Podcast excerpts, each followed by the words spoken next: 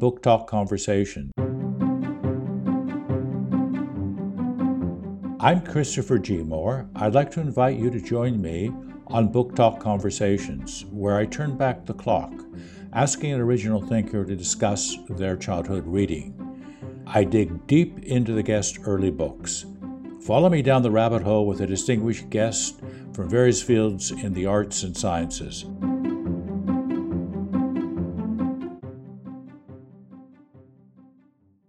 What I'd like to do is maybe start with a little bit of a of an introduction for uh, for viewers. I think uh, uh, most people will know uh, your reputation, particularly as a very successful novelist and as a, a physicist, a scientist of uh, of considerable reputation as well. Uh, you uh, did your PhD at Caltech, your undergraduate at Princeton. You've been on the faculties of Harvard and MIT, and as far as I can see, the only person who's ever had a joint appointment both to the science and the literature department uh, at MIT, uh, and someone who's very comfortable in both of those uh, domains. And I, I think that's uh, a really good place to to start is with your sense of the book living with the genie uh, essays on technology and the quest for human mastery. One of the reviews i read i, I liked very much. Lightman reminds us of our deep need for silence solitude and stillness. I put that with that with that uh, with fun is that i think maybe that this is the way for sanity. If we were better able to have these moments of silence and solitude, which is a very Buddhist way of being in the world, along with the, that sense of abandonment, of fun, where there isn't a task, where there isn't something that you must accomplish. Yes. Well, I totally agree with you. And I think that the world has gotten far too fast for its own good. Um, with the high speed of, of communication now, the, the pace of life has always been regulated by the speed of communication. And since uh, just in the last 30 or 40 years, the speed of communication uh, with the new technology has increased exponentially. Uh, in 1985, when the internet was first becoming widely available, uh, you could communicate information at about a thousand bits per second. Uh, and, and now it's 1 billion bits per second. Uh, we just rushed around too fast looking at our smartphones every five minutes, uh, checking off items on our to-do list. We, our lives are so scheduled. We we've broken up our day into 15-minute units of efficiency, and we we we've we've compromised our ability to think about who we are and what's important to us, uh, and to have fun, uh, to waste time, to let our minds wander, and just think about think about nothing in particular. Um, we need those those moments in the day to to to consolidate our self identity and to know who we are. And uh, the Buddhists have known for uh, over a cent two two centuries, uh, two I mean sorry two millennia, yeah. that the mind needs to rest. Yes, exactly. It's exactly right. It's the the, the mindfulness the mindfulness, yeah. Yeah, uh, which is a very important concept in Buddhism. But so I, I, I think this is going to be a very interesting discussion that we're about to get into. Is I know from uh, what you've uh, said before that as a child, you built rockets and you wrote poetry.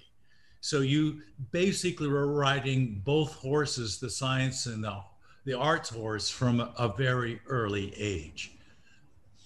Uh, so I think maybe we can just kind of start there because from, from your reading list that you sent me, which is a very interesting reading list, I, I can see certain similarities from the science side going into the literary side, there is there are definite connections uh, that that exist. Like one of the things that uh, I know you've uh, talked about before was your love of geometry, uh, particularly the precision and the elegance and the beauty of angles and algebra, the, the world of abstraction, the world of A equals B.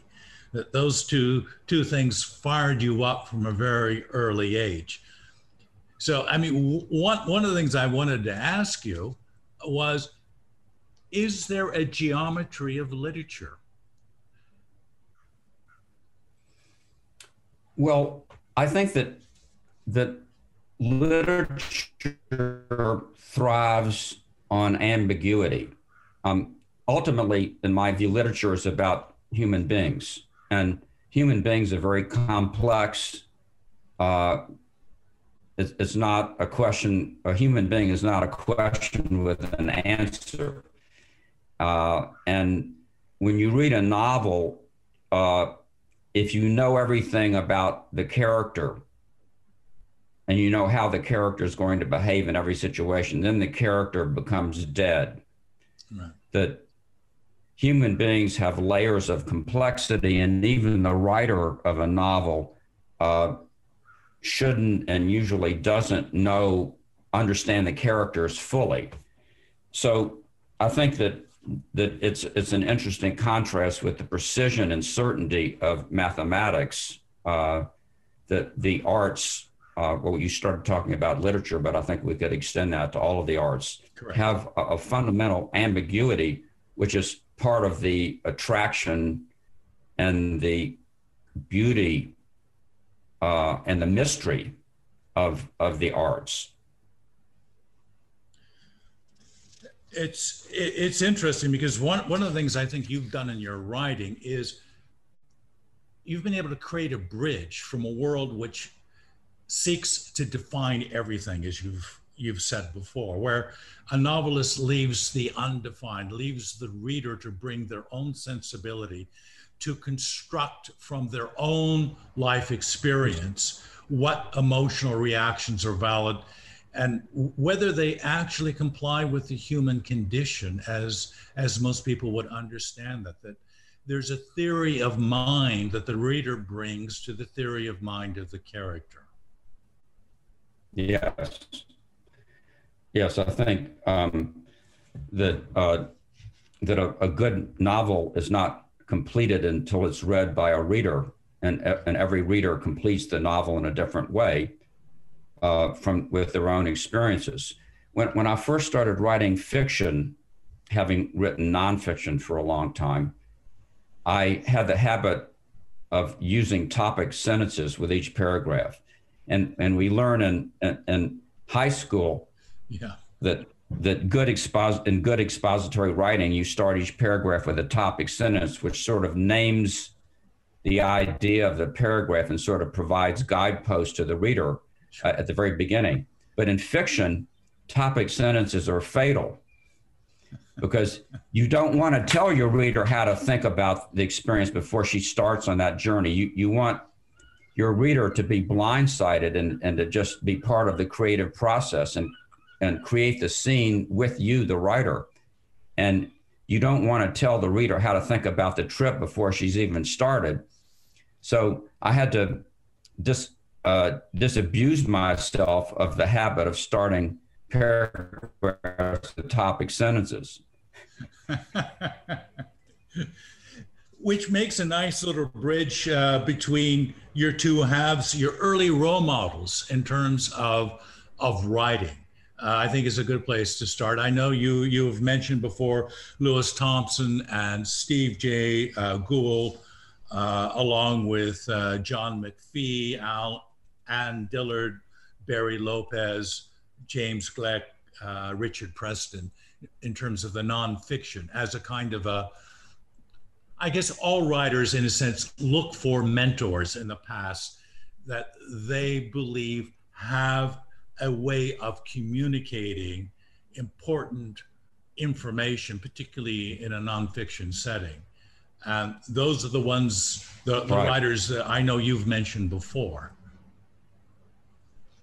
And Yes. on the um, on, on the on the fiction side, uh, I, I have a lot of similarity, uh, I, I think, with, with you in terms of Gabriel Garcia Marquez, George Luis Borges, uh, Italiano, uh, Calvino, Primo Lev, uh, Levi, Levi. and Salman Rushdie.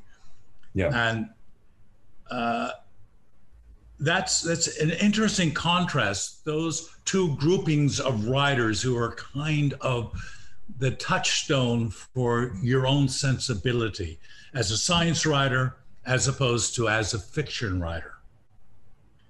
I mean, the one of the things that's very interesting about the nonfiction list of writers is the high degree of precision and accuracy they bring.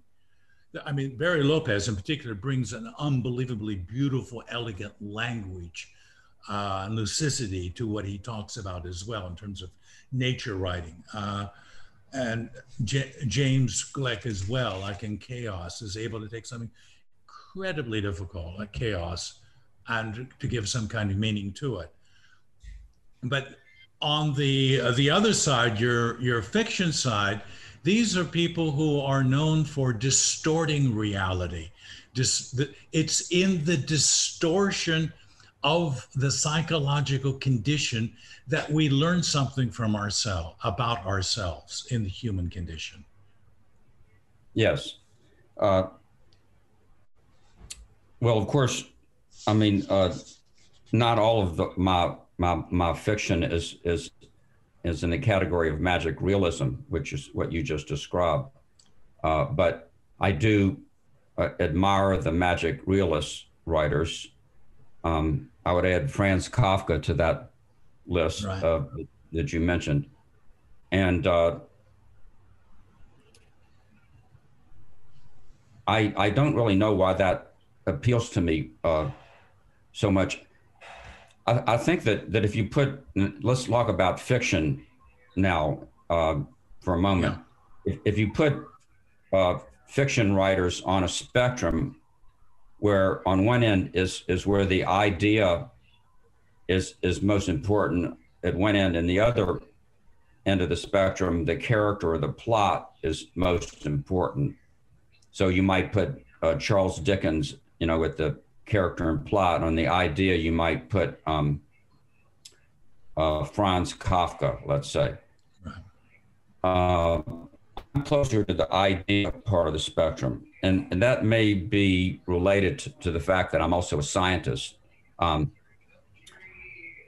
uh, there's a little noise in the background. I can close it. Okay, good. Um, uh, so for me, the idea of a, of a novel, there should be an idea somewhere. Um, uh, that doesn't mean that, that you have to hit your reader over the head with the idea. I, a, a novel is didactic, I think, fails as a work of art.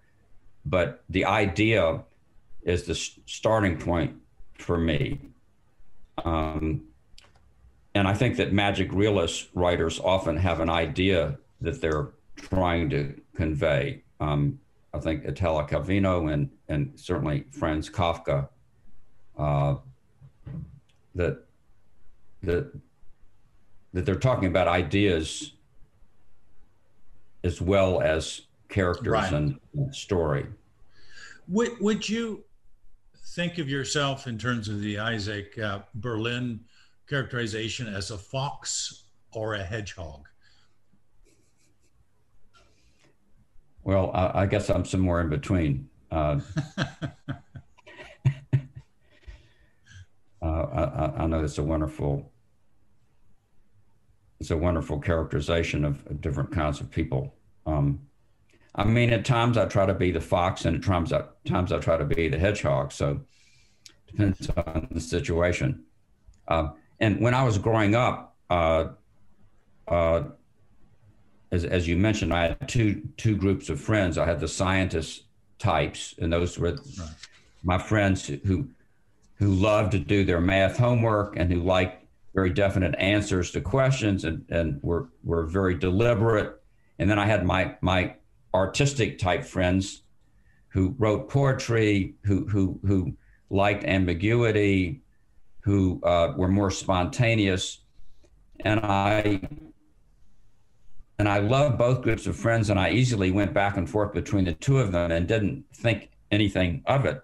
But but when I got to be in uh, right high school, maybe 16, 17 years old, I noticed that my friends and teachers and parents were, were gently trying to nudge me in one direction or the other because I think it's easier to go through life if you're more the scientist type or the more the, the artist type. If you're one or the other, there's there's a clearer path for you. And if you're sort of in between, as I was, the path is is sort of murky, murky and, and cloudy. That explains the uh, dual appointment at MIT. Yes. Yes. Right. Uh, one day yeah. you're a hedgehog, and the next day you're a fox, and you're able to make that transition right. with enormous ease. Right.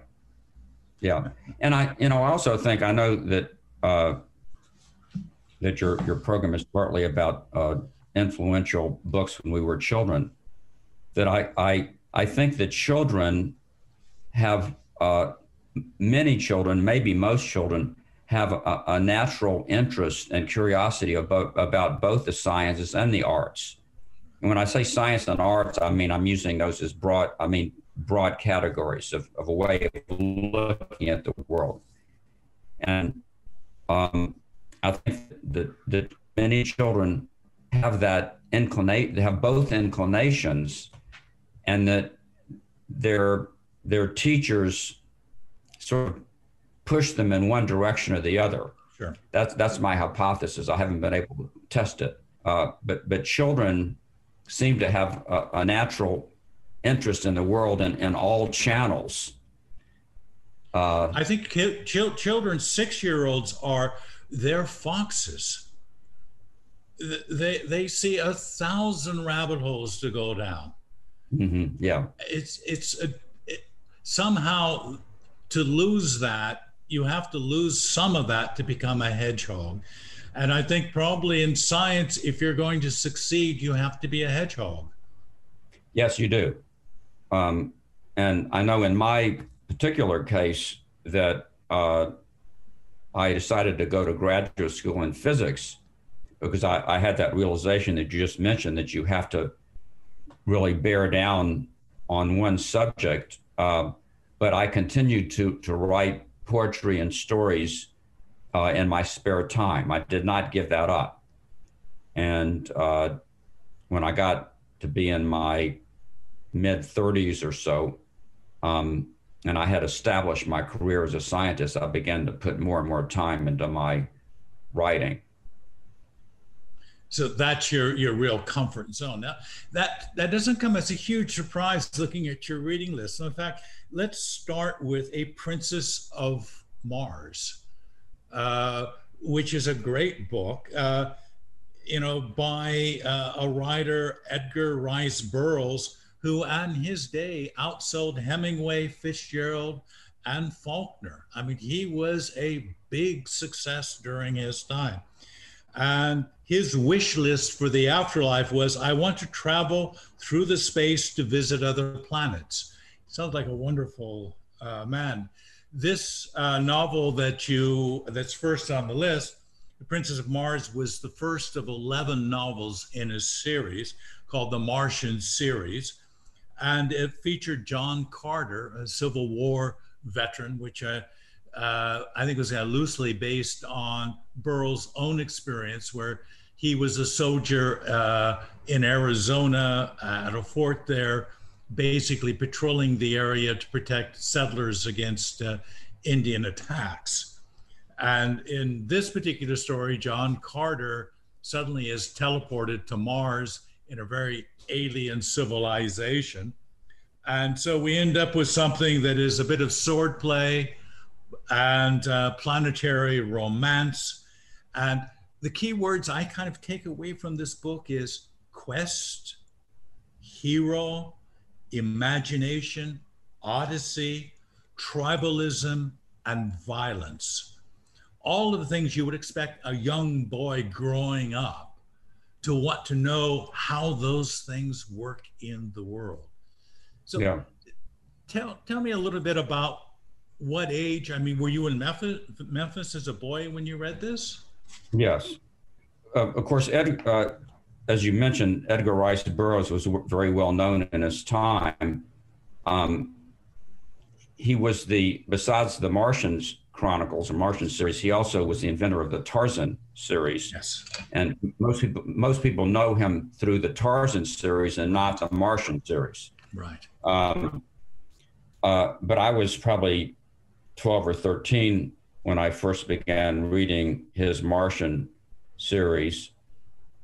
And uh, there were many things about his books uh, that that compelled me, that interested me. Um, first of all, uh, being a, a, budding scientist, I was interested in outer space and the planets. And uh, there's a little, there are bits in the book about Mars as a planet, uh, the red planet. It, it, it doesn't have uh, air, so you you need these these factories that produce oxygen.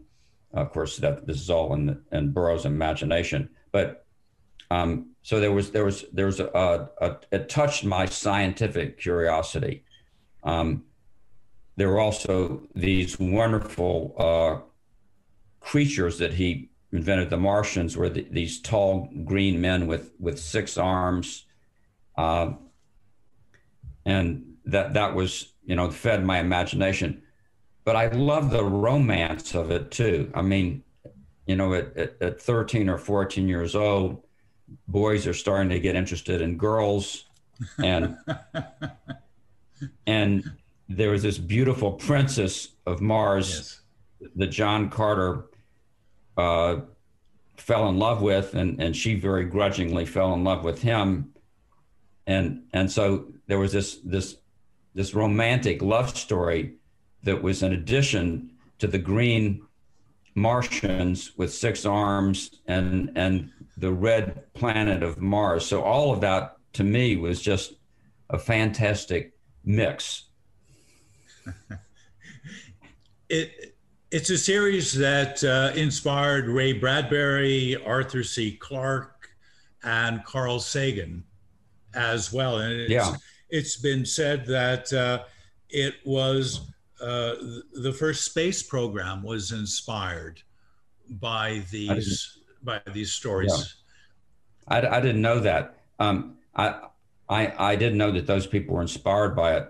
Um, there was a, a, a, Disney movie that was made from a, a, couple of the books. I think it combined them.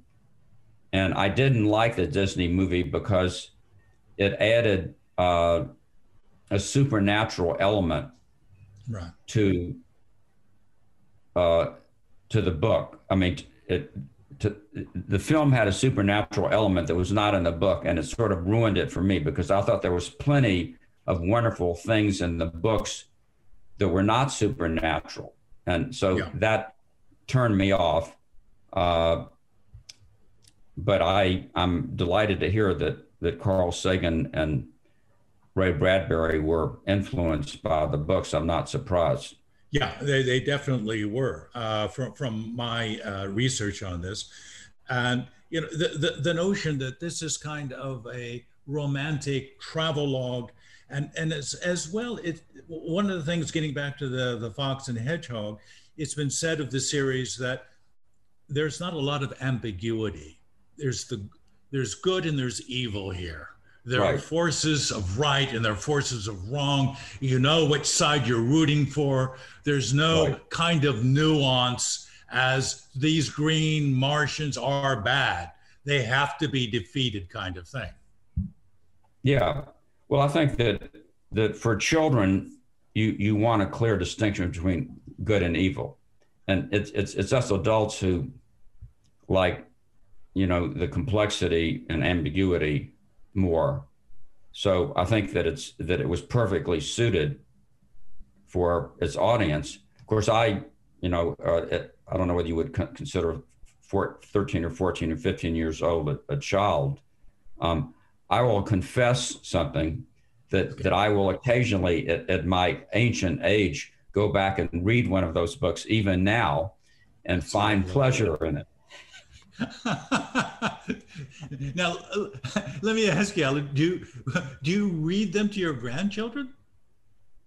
I haven't read any of them to my grandchildren. Um, I've, I've read many other children's books. My oldest grandchild is eight. Okay.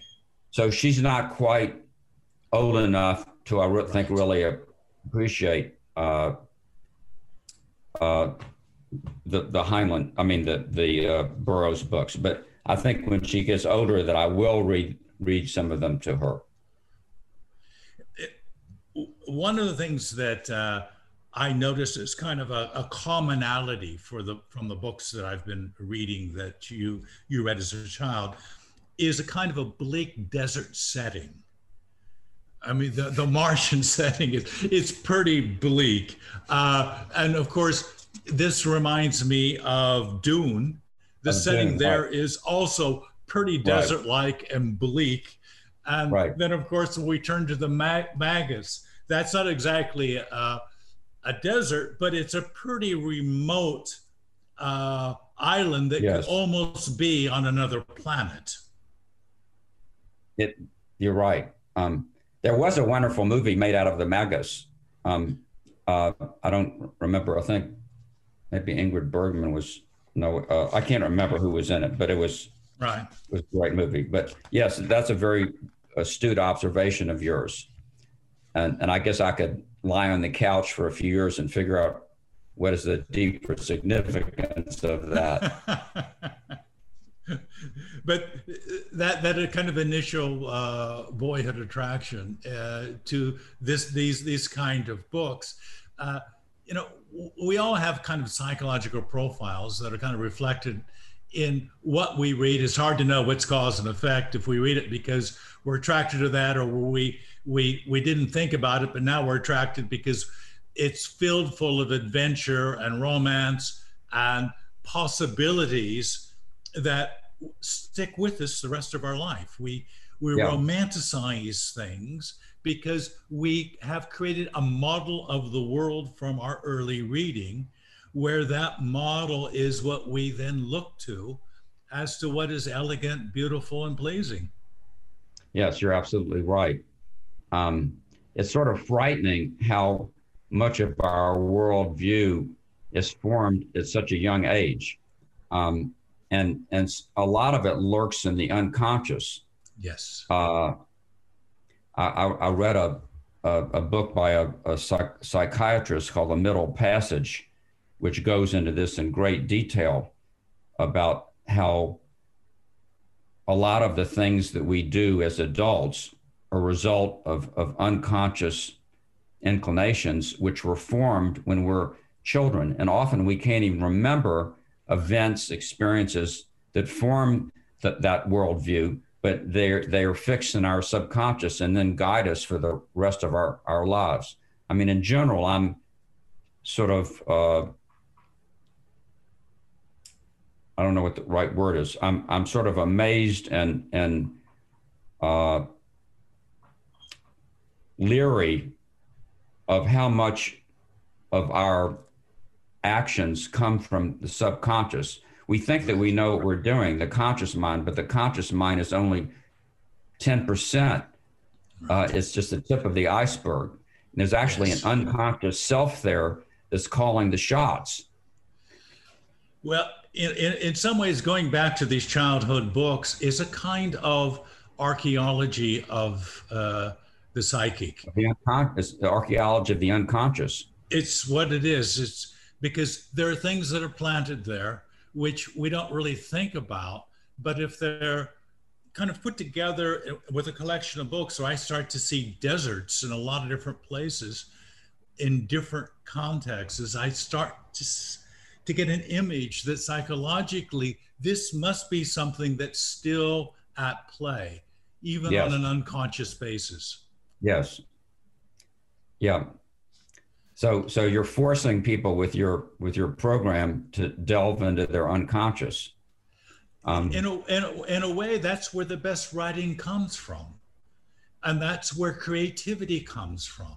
So, if we're in better contact better connected to how those models came together the gravity of force that made them come together, the physics of childhood memory and psychology, we start to get a better understanding of why I wrote that particular book in the way that I wrote it. It mm-hmm. came from a whole lot of forces, and some of those are from that childhood experience. Yes, I, I agree. Let's look at the Magus uh, John Fowles' book, which was a book that I liked very much as well, because we're, we're the same age. And so 1965 was the year the, the Magus came out. I mean, the year before that, John Fowles' book, The Collector, had been published. But this particular book, again, is a little bit like the Gabriel Garcia Marquez or George uh, uh, right. Borges in a sense. It's it, it is the magical surrealism uh, kind of genre. So uh, uh, again, I, I, I see there's a connection there for you in terms of of childhood interest. Th- that this would be a book of all the possible books that you read during that time is one that you think continued to have an influence. Maybe let's talk a little bit about uh, you know, first of all, I'll set just a little bit of the background for the viewers who haven't read The Magus. It is a literary thriller set on a remote Greek island. The protagonist is a young Englishman named Nicholas Urfe, who has gone there to teach English in a school. And he meets this quite mysterious uh, person, Maurice uh, Conchis, and they develop a kind of psych- psychological relationship, part hypnosis, things that are going on that we don't quite understand. There's a lot of mystery involved in that relationship and in this uh, young man's life on, on the island. And so it, in some ways, it's it's said that the the the whole island has this feel of exile from contemporary reality. So it is an alternative reality, and in in some ways, it fits for me. The the I, I can foresee a little bit of Einstein's dream in this, where psychological reality is not as stable as we think it is. It's like time; it depends on the motion and the reference of the person who's experiencing it. And so the, the Magus, in some ways, has that same kind of distortion. And yeah. once you accept the distortion as the reality of it, you start to see that the human condition changes. It makes sense given what is going on. Yes. And there's also um, I mean, I haven't, it's been many years since I've read the book, and you've probably read it much more recently than I have. But there's there's a, a woman, a beautiful woman that the, the young school teacher meets. Yes. She she's somehow connected with Maurice, the the magus yes. or the magician. Right. Um, in fact, but maybe Maurice that introduces uh, the young school teacher to this woman, and he falls in love with her. Right. And see, I think romance is it might be also a common denominator all of all of these books. It it started at twelve with that, with the the the tales of Mars. right. Um, so, but um, th- this this this particular figure though is elusive. She, he, Fowler changes the name. At one point, she's Julia, then she's Lily, then she's June, then she's Rose whatever name she has, it's somehow Nicholas is like the puppeteer who's pulling the strings. Well, I think that the puppeteer is the Magus, is Maurice. Correct. Um, who's who's pulling the strings, and and after a while, you're reading the book, and as you s- said, um, everything seems strange, and there's an altered reality. You start getting the feeling that this this relationship that Nicholas has with this beautiful woman um, who has these many names is being fabricated, it's being manipulated. Yes. Entirely by the magus. And that was what uh, disturbed me about the book. And I, I, have to admit that I like books that disturb me even as a child. I mean, how did this disturb you as a child when you were you're a kid growing up in Memphis? And You're reading the Magus. This yeah. had to be a bit disturbing because it, it, it is that kind of book. Yeah, well, it it disturbed me that, that because this relationship with between Nicholas and this woman, and and I, I identified with Nicholas, of course, and uh, he was sort of academically inclined like me, and right.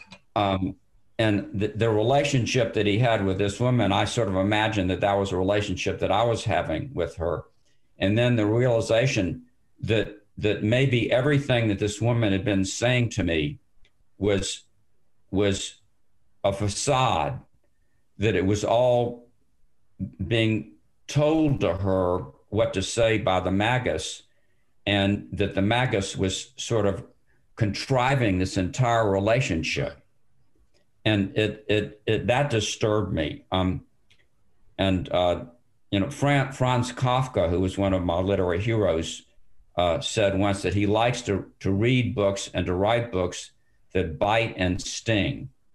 Right.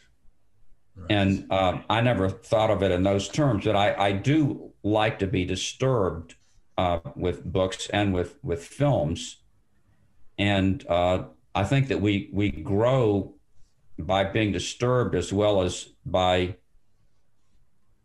being pleased. Um, that that that being pleased and being disturbed both enlarge our view of the world. Yes. yes. And because you're if you're disturbed by something, you know that there, there's that, that there's a thing that's deep in you that's reacting strongly. And so you're learning something about yourself when you are disturbed one of the things that I've read about the the Magus and, and, and just trying to remember my own memory of reading it is this creation of kind of anything can happen right. world where there are multiple meanings that somehow you lose a bit of your bearing because we all seek a certain level of certainty and predictability and what Maurice Conchis was able to do through Julie and others is to manipulate and say, if you think that's what the meaning is, here's another one, here's another right. one, here's another right. one. Yeah. And and to a budding scientist who likes certainty, that can be very disturbing. Um, a hedgehog would find that very disturbing. The hedgehog would just bury deeper into the ground and not come out. that, that's that's why I'd asked earlier about that because I could see that this is the fox in you in the magus because there is not one answer. There's not one room to go to. There are multiple rooms in this mansion yeah each of yeah. which have a mystery or a horror or a beauty attached to it. Yeah that, that's right. Uh, everything is unpredictable you don't know what's going to happen from one day to the next. And uh, I don't know how Nicholas retained his sanity. In fact, I'm not sure that he did. I'm not sure that he did retain his sanity. That may be it. He may have gone back to the National health care in UK at, at that point to seek some very serious counseling after that kind of confrontation with an infinite reality that there's no good, there's no bad, there is nothing to hold on right. to. There was a sense of vertical in that particular uh, psychological ex- exploration. So yes. that would have been something for uh, a young teenager to have read and to assimilate it and particularly a young teenager who's going to go on to to be a very distinguished scientist of where where that world is looking for very definite realities very definite answers of yes and no right and wrong well, I, think, I think the magus appealed to my artistic side. Um, I mean, it, it, it frightened my scientific side, but it appealed to my artistic side Right. To, to, to think that you could uh, distort reality in this way, and in fact, cast doubt on reality, so that that reality sort of dissolves in, into a bog, into a mist, and there yes. is no reality. Uh, I, I think that that appealed to my artistic side. Which eh, makes me ask the question. I'm just thinking about this now.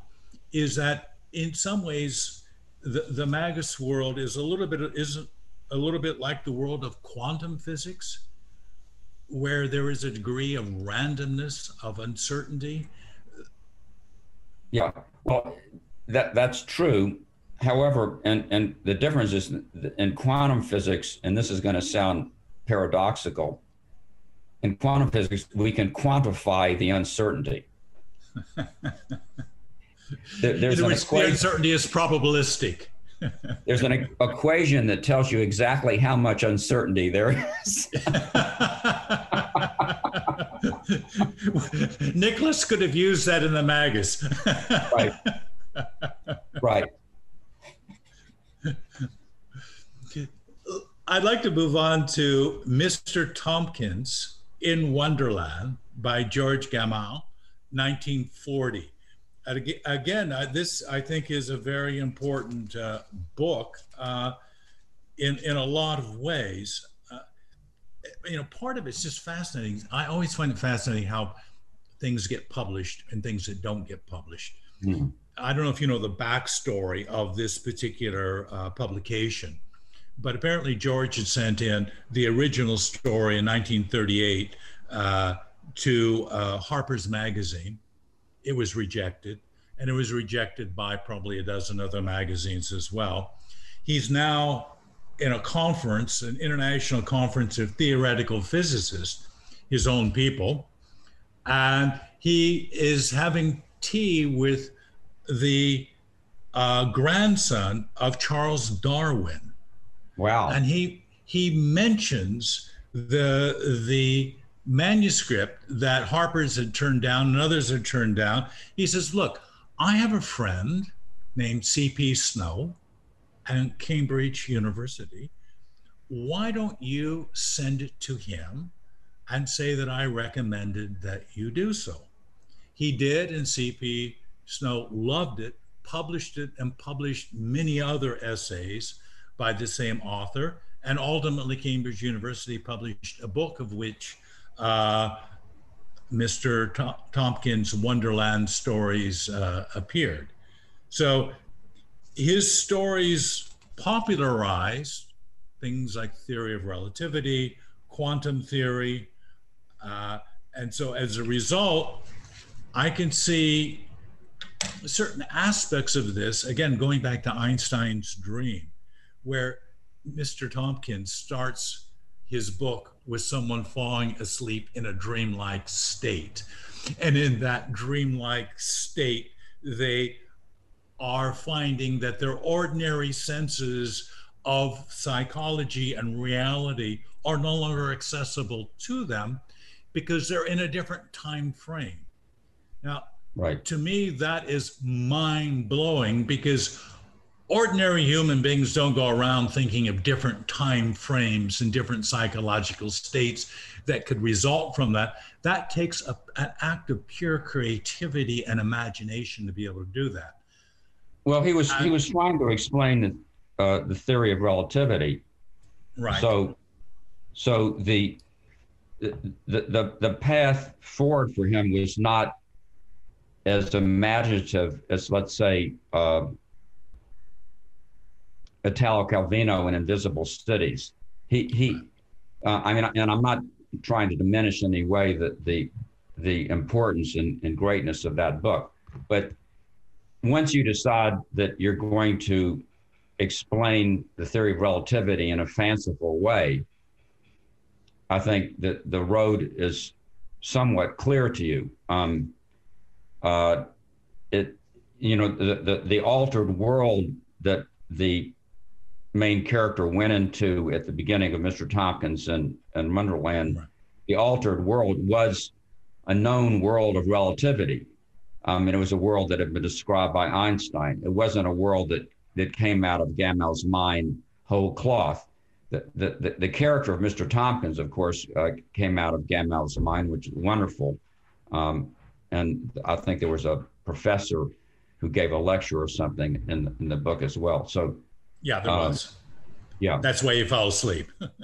yes. exactly. That certainly happened to me in many classes that I've given at MIT. Um, I gave one class where there was stu- uh, a, a, student in the front row who was knitting while I was lecturing. so I don't know whether it's better to knit or fall asleep in terms of the professor, but anyway, this happens to all of us. But it, it could be a metaphor for a word weaver. but no, you're, you're, you're absolutely right. I mean, the, the, the character, the first part of the city speed limit. I mean, he wakes up, he's in this English village, and suddenly uh, uh the streets are shorter, uh, the, the, the time stretches, and right. people age at different rates.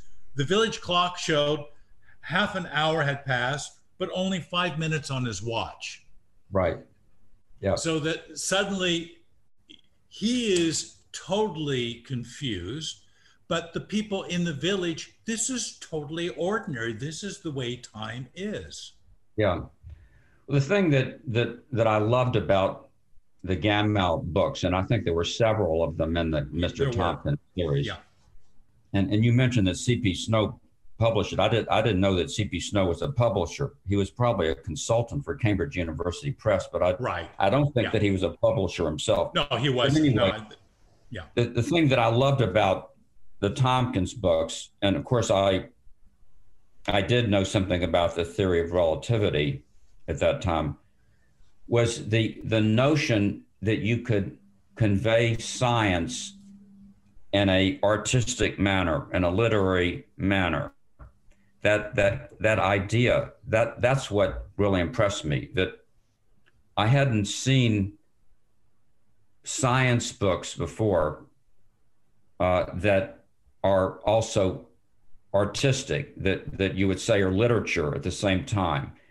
So it, it gave me the the it, it expanded my my horizon of possibilities for how to talk about science, that, that, that science and art were not mutually exclusive in the way that they are conveyed. That you can you can convey something about science, but also do it uh, in, a, in an artistic, literary way. So that was the the idea that I took away from the Tompkins books.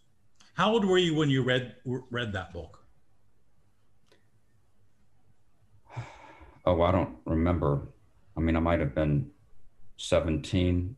Do you remember when it was published? It's published 1940. Do you know? Yeah. So, yeah, I think I was somewhere between 15 and 17 when okay. I read the first one. Um, and I had been, you know, I was interested in science and I've been reading science books and, and I, I was acquainted with the theory of relativity, although I couldn't have written down the equations of the Lorentz transformation.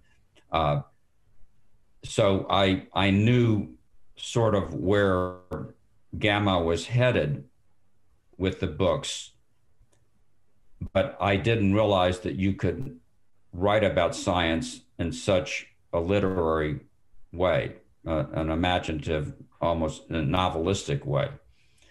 So that that was news. That was news to me, and and okay. you know part of my my growth. In in other words, you were able to see through his his book or books a kind of progression where you could tell scientific theory in a literary narrative way. Right. As opposed to mathematical uh, yeah or, or straight or straight exposition. Um, it, yeah. this was he was appealing to a different sense organ of the reader. Right you know, it wasn't just the brain that he was appealing to; it was the heart and the stomach, and and that got me to thinking. Well, this is you know, it was like a new tool in my toolbox. You know, sure. maybe someday I could do this. Um, it, it it's it's an interesting it's it's a bigger concept of, yeah. of, of what's possible and how to communicate with people. You know the, the one little footnote I would uh, I would put here is that Mr. Uh, Tompkins in Wonderland uh, is is actually it's a, it's a wonderful book, but my my reservation, and and it, it really is in contrast with your own work, is that you are able to take the the science and put it in an artistic realm without the science part of it dragging clearly behind it, like like tin cans on, on a wedding car taking off kind of thing. That he doesn't quite make that tran- transition. The yeah. velocity isn't there for me as a novelistic storyteller per se. Yeah. I can yeah. see what he's doing, what he's trying, but he, I don't think he would have the same level of skills. And part of would be is I don't think English was his first language. I think he was Russian. Mm-hmm. And yeah, so I right. think that there may have been that kind of language challenge, plus his own reading as a child probably would have had a different kind of trajectory for him than the reading that that you had yeah. as a child. Well, his yeah. I, another way of saying what you're saying is that is the book is a is a bit didactic. Um, it is. You're you're you're a little you're you're somewhat aware of, of getting a physics lesson. Yes. Whereas whereas I think that the the best works of art, the best films, um, like A Beautiful Mind, um, uh, the best books, the best fiction about science, um, and I'm thinking Richard Powers, among other people. Right. That the that you don't feel at any point like you're getting a lesson in science. You're not getting a lecture. You're, you're, you're, you're, actually observing the human condition right. and you're drawing your own conclusions from what you are processing. Right, right. And uh, I think that, that that in any work of fiction, that, that if you have a didactic purpose, that you're you're you're doomed from the beginning. That uh, that uh, a novel or a film has to work as a as a as a work of art first and then if, if you want to convey some information or some science or you know any technical subject yeah. it has to sort of seep in around the edges but it has to be first and foremost a work of art because what you're ultimately trying to do in a, in a in a work of fiction or any work of art i think is to appeal to your reader's emotions first. The, the intellect comes second, but yes. the emotion is the first thing that you're appealing to. Uh, and and I think that's one of the reasons why why novels and, and other works of art are so powerful because our, our, emotional selves are even more primitive than our intellectual selves. Uh, and yeah, they're different, and they're they developed earlier in our in our history the, the, the part of the brain that deals with, with emotions, the, the amygdala, uh, was, was developed before the cortex. Sure. And, you know, you see people sometimes where there's a conflict between their rational side and their emotional side, and the emotional side usually wins. Sure. Yes. Uh, this is David Hume but you know, the, the, one thing with with Mr. Thompson uh, Tompkins going to Wonderland is it seems to me that what he was able to do was to give you permission to cross from science into literature. That he created a bridge, and it may be kind of a, a rickety one, but you were able to go across it because you could see here's someone who is actually a who is a physicist who is right. attempting to create a way of communication a Marshall McLuhan kind of way to make certain that the message is accessible to that primitive part of the human mind, not the high level intellect part of the mind, which can understand the underlying theory in mathematics, but the part of the mind which is removed from that. Yes, I, I think you're right and I, I never understood until you just said it now that the that the Tompkins books gave me permission to do that. So you've been a wonderful shrink for me. Um, I probably owe you. I probably owe you three hundred bucks an hour. Uh, you, you, you've been a wonderful guest. I mean, to, to be able to talk to a scientist and a novelist, uh, this is such an incredible opportunity uh, to, to look at that development on both sides. And, and I think it's a huge role model for uh, viewers, you know, young viewers, seeing how childhood reading is so important to development of how you model the world because you, how you model the world is how you will process it the rest of your life and you go from from intersection to intersection in some places there's a red light in some places there's permission. And how that works out is often very random. You know i don't know how that book found its way into your hands. Do you remember? Was it a gift? Was it from a library a teacher? The tompkins book? Yeah. I i, I really don't remember. Um, uh, it's possible that a relative gave it to me knowing that i had an interest in science um, i just don't remember. Uh, but it was certainly a very important gift. And and I I try to give young people gifts, uh, books as gifts. Um, if if you know that if you know the child well enough, you can find just the right book to give them, and I think That's that you're really you're really helping them. I mean, as as you've been explaining over the last 45 minutes, uh, it's it's it's a real gift if you can give a, a person, especially a young person, a gift that really opens up their world. But it you have to know them. You have to know them. But if you can know them and you give them the right book, it gives them permission to be curious, to be creative, and to have an imagination. And that's that's not obvious that we give permission to children through our the books that we we give. That we may just find something that we, we saw a review without much thought and we give it to the child. But part of the reason for this show is for people to think long and hard. Those choices that you make will have profound implications all through the life of that child that book that someone gave you on mr tompkins wonderland allowed you to do something, to imagine something that otherwise maybe you wouldn't have imagined or imagined in a different way. Mm-hmm. Well, I think giving permission to children is a wonderful way to say it because so often we're, we're telling children what they cannot do. You know, we're, we're, we're closing doors for them right. rather than opening doors. Right. I, I, think that's the best kind of parenting when it comes to reading and many other things, is to see here is a permission to go in this direction.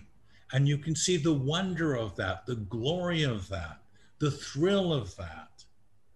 And you can be part of something that is larger than yourself. I mean, you've talked about this before uh, transcendence.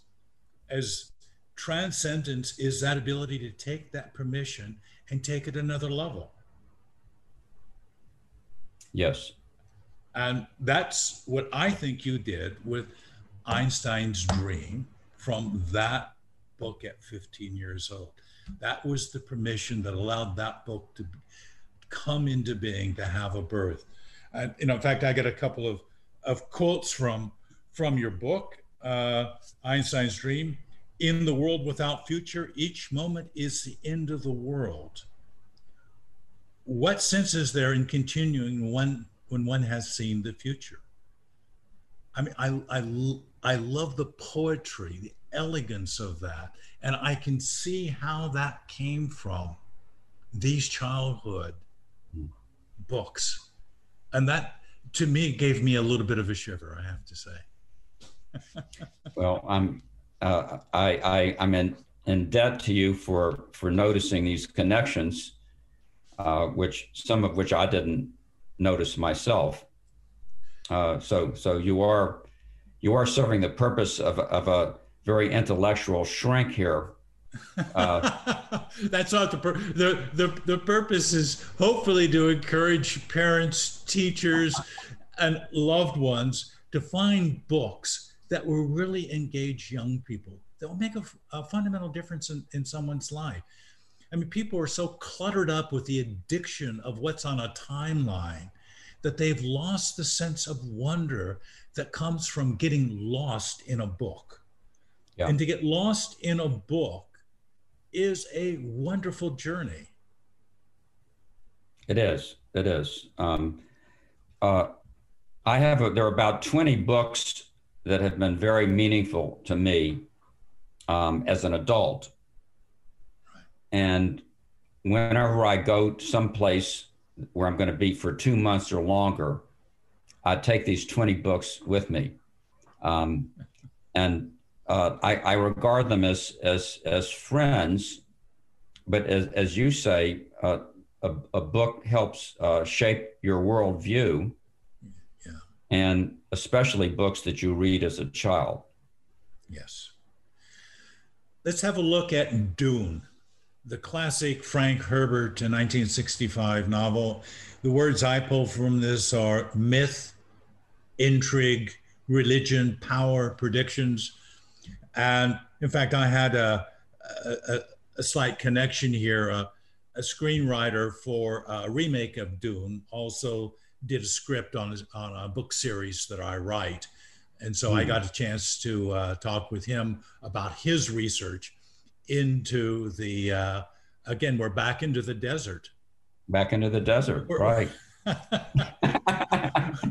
and with some of the same big themes that we had before mythology, religion, politics, imperialism, and uh, an effort at prediction. I mean, in some ways, Herbert, in the introduction of this book, talks about trying to predict the deep future. I think the the year that Dune is set place is the year 24,000.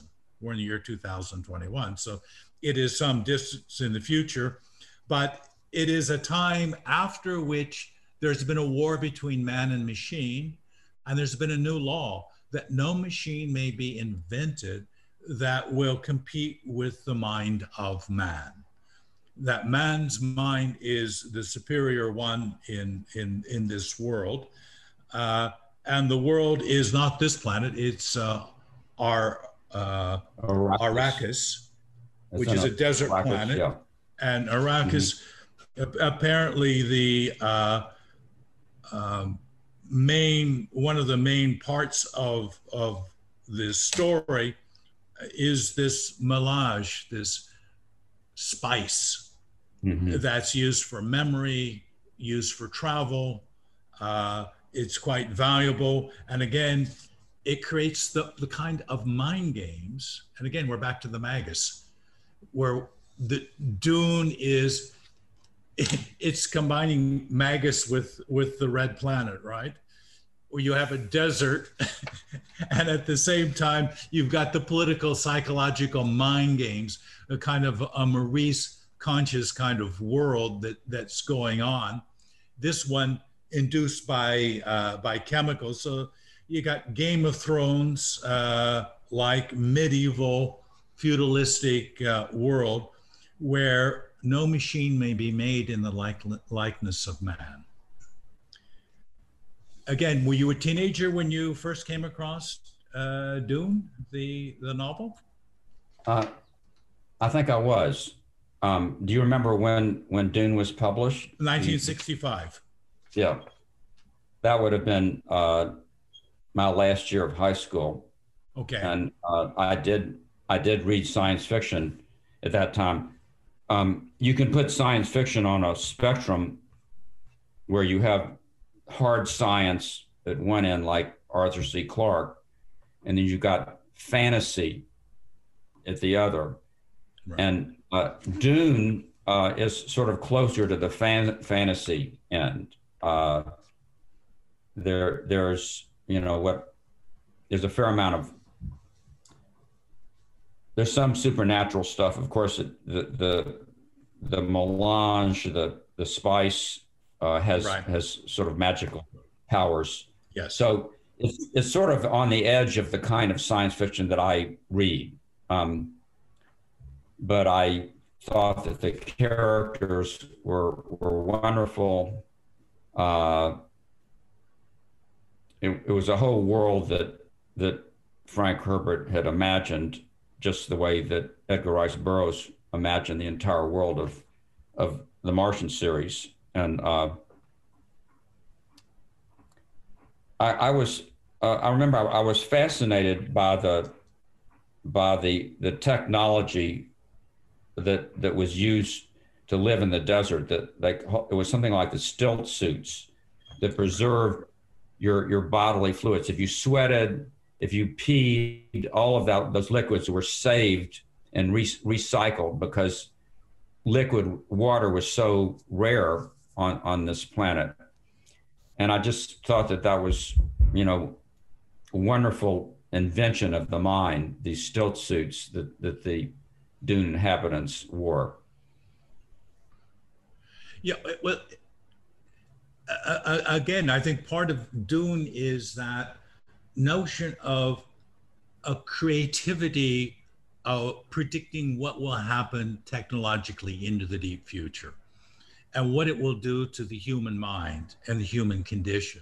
Again, psychologically, if you have this powerful melange that you can um, take, ingest, it's a little bit like uh, Huxley's Soma in Brave New World. Except yeah. Soma couldn't be used uh, as fuel to exceed uh, the speed of light. Right. Um, well, as I remember, the, the, the spice, the melange, gave you uh, sort of magical powers. Yes. I mean, you could you could foresee the future and other things.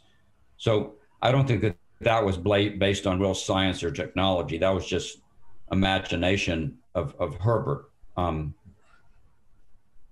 uh, but you know, like like Game of Thrones, uh, there were there were all of these different uh, feuding uh, empires in Dune, uh, different houses, ro- royal houses that were all competing with each other, and uh, I found that interesting too. I, I, I think one thing that, as I said, that I really loved about that book and about the Martian series is the ability of the writer to create an entire world, um, right. not just one story, but but imagine all the details, how the society would work.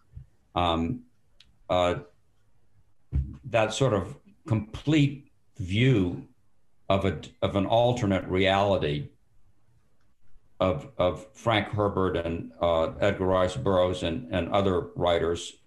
Um, I can't remember the, the author of, of Game of Thrones, uh, the, uh, the writer who wrote the original books. Um, that, that I admire that ability to, to, to, to, to, to imagine an entire world with all of its small pieces.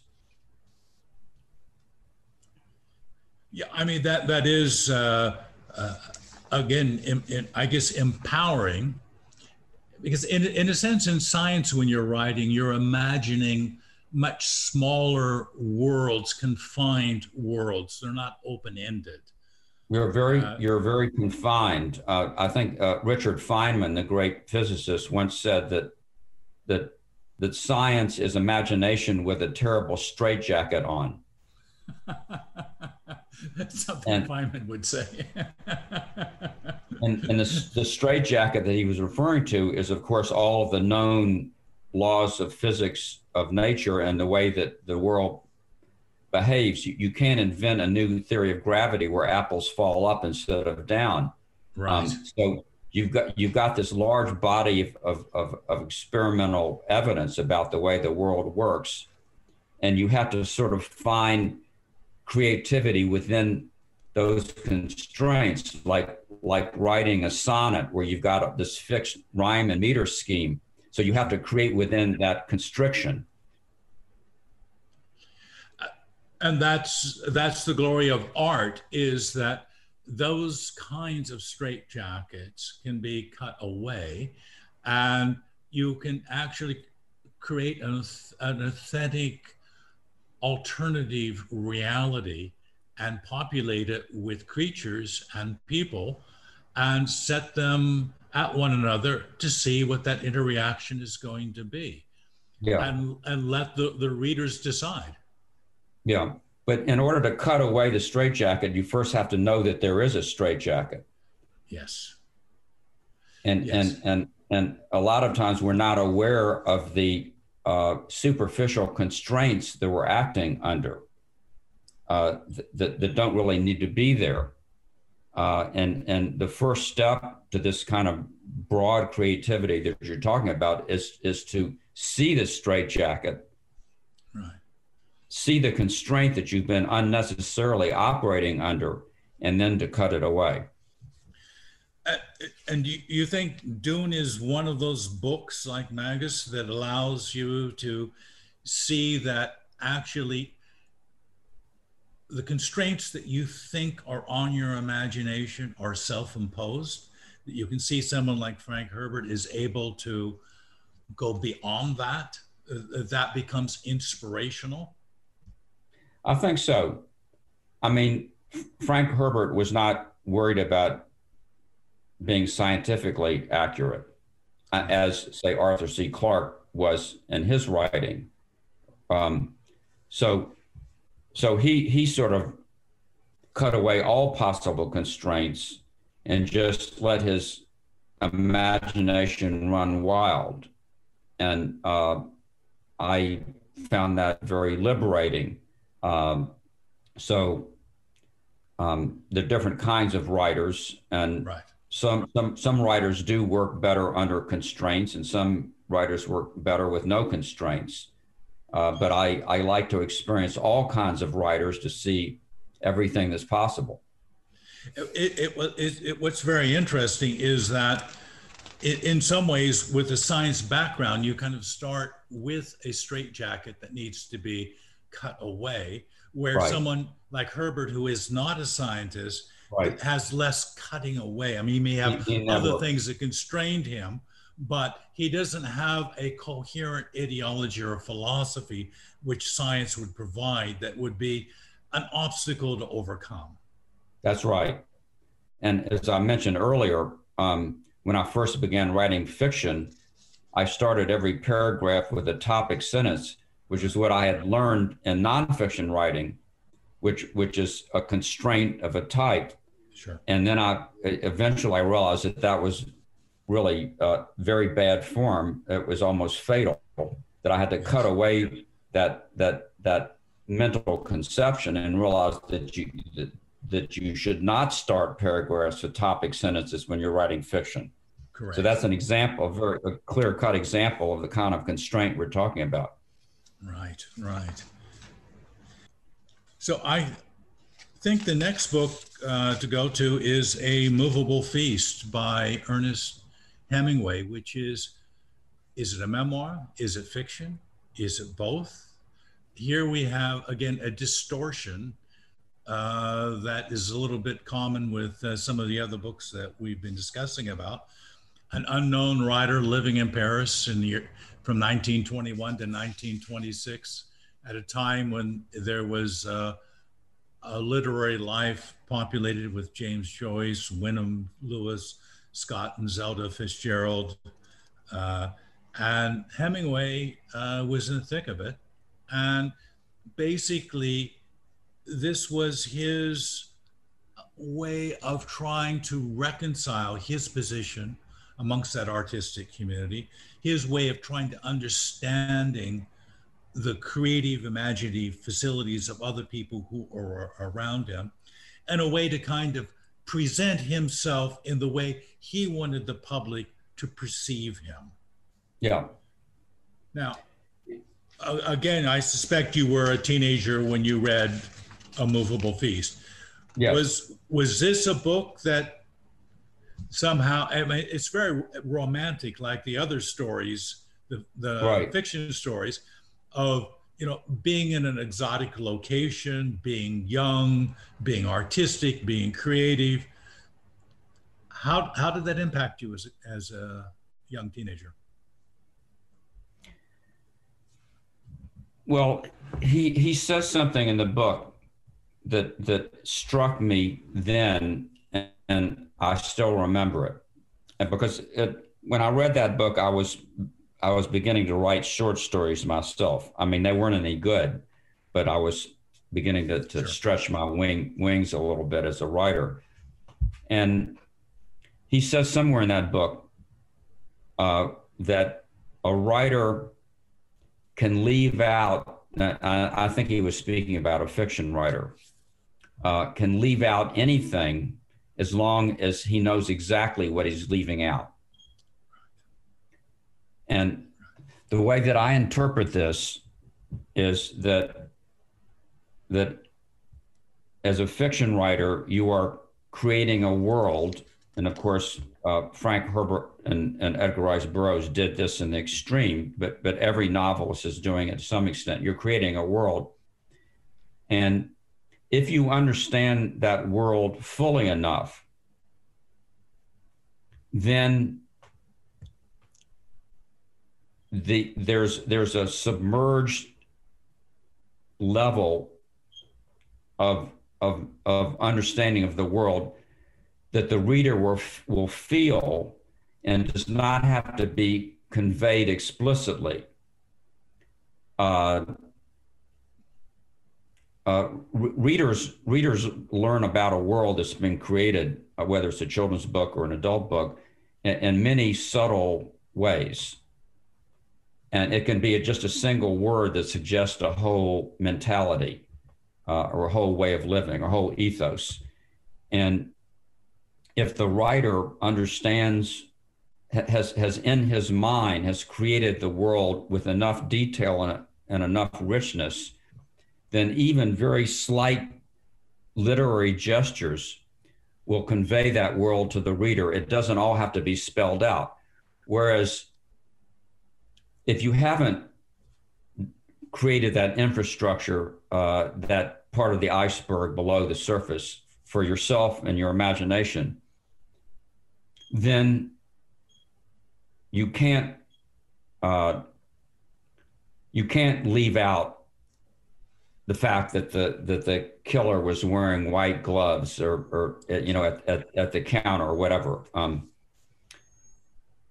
uh, so that that that idea uh, struck me uh, as as the need for the writer to to fully develop the world. Not not all of it ends up on the page, but in the writer's mind, the world has has is complete. Um, um, you, you mentioned when you were characterizing the book, uh, uh, A Movable Feast, that it was the way that Hemingway wanted others to view him.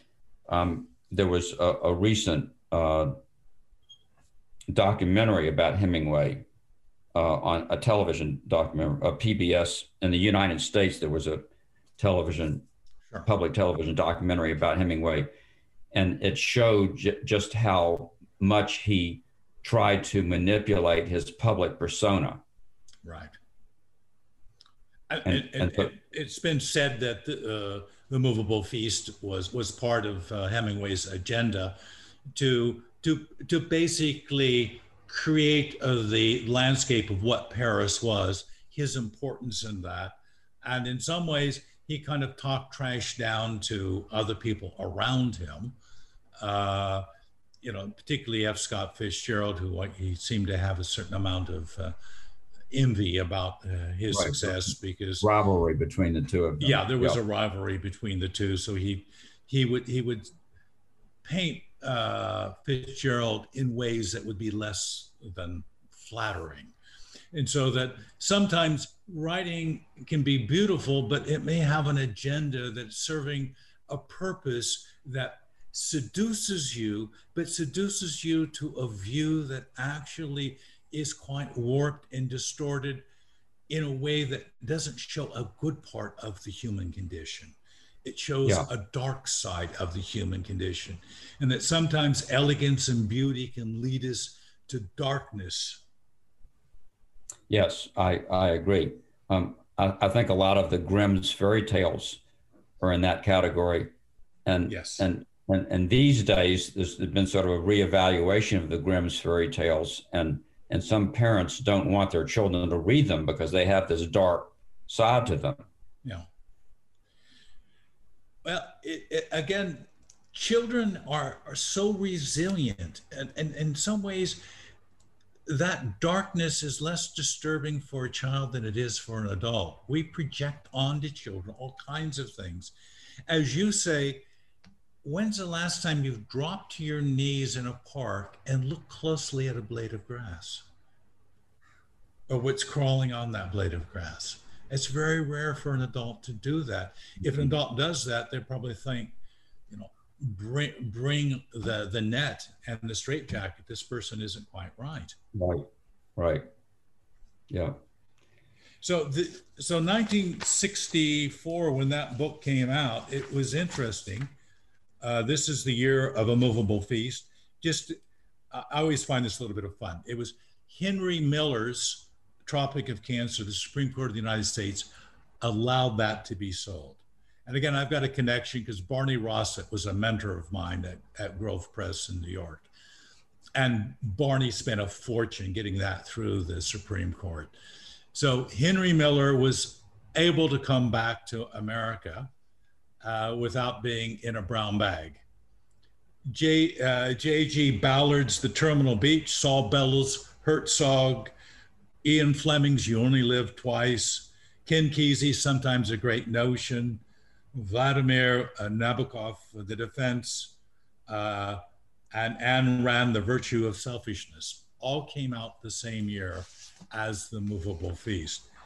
Uh, Yeah. so, so that was a bumper crop year. And again, we start to see that the way childhood is, the way we get influenced is the random way a book came your way. I don't know who gave you a copy of A Movable Feast, but if they had given you maybe uh, Ken Kesey, sometimes a great notion, that would have been a different, a different trajectory, opened up a different pathway for you. Yeah.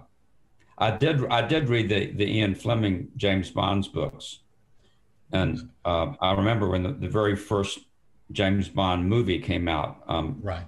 uh, I don't remember was it was it from Russia with Love or I can't remember the very first one. It was around 1965. Right.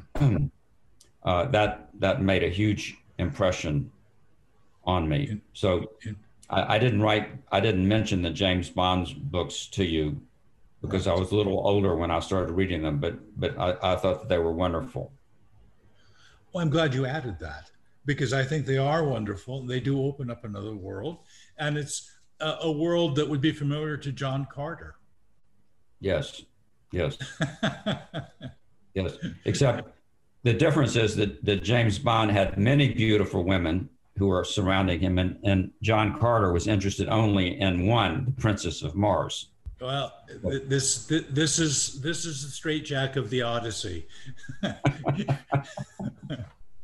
you know what? I think I've kept you quite a long time, and I know you've got things to do there in Maine. And maybe you could just end by saying uh, a little bit of the experience of what it is to be on the show, and uh, so that uh, we'll have a little bit of a trailer saying whatever you want to say. Well, um, I, I was flattered when you invited me to be on the program, and uh, we're I think eleven time zones apart.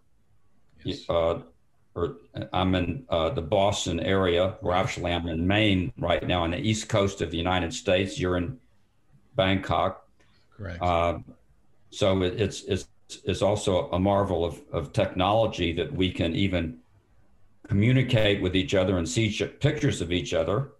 Uh, but I think that uh, a program that that focuses on uh, childhood reading experiences and, uh, as childhood influences influences is, is a, a wonderful idea. Um, I haven't come across it before. I think it's uh, it's good for parents, young parents, and uh, you've also made me think about some of the the connections and and and and ways that that my childhood reading have shaped me. Uh, connections that I hadn't thought about before.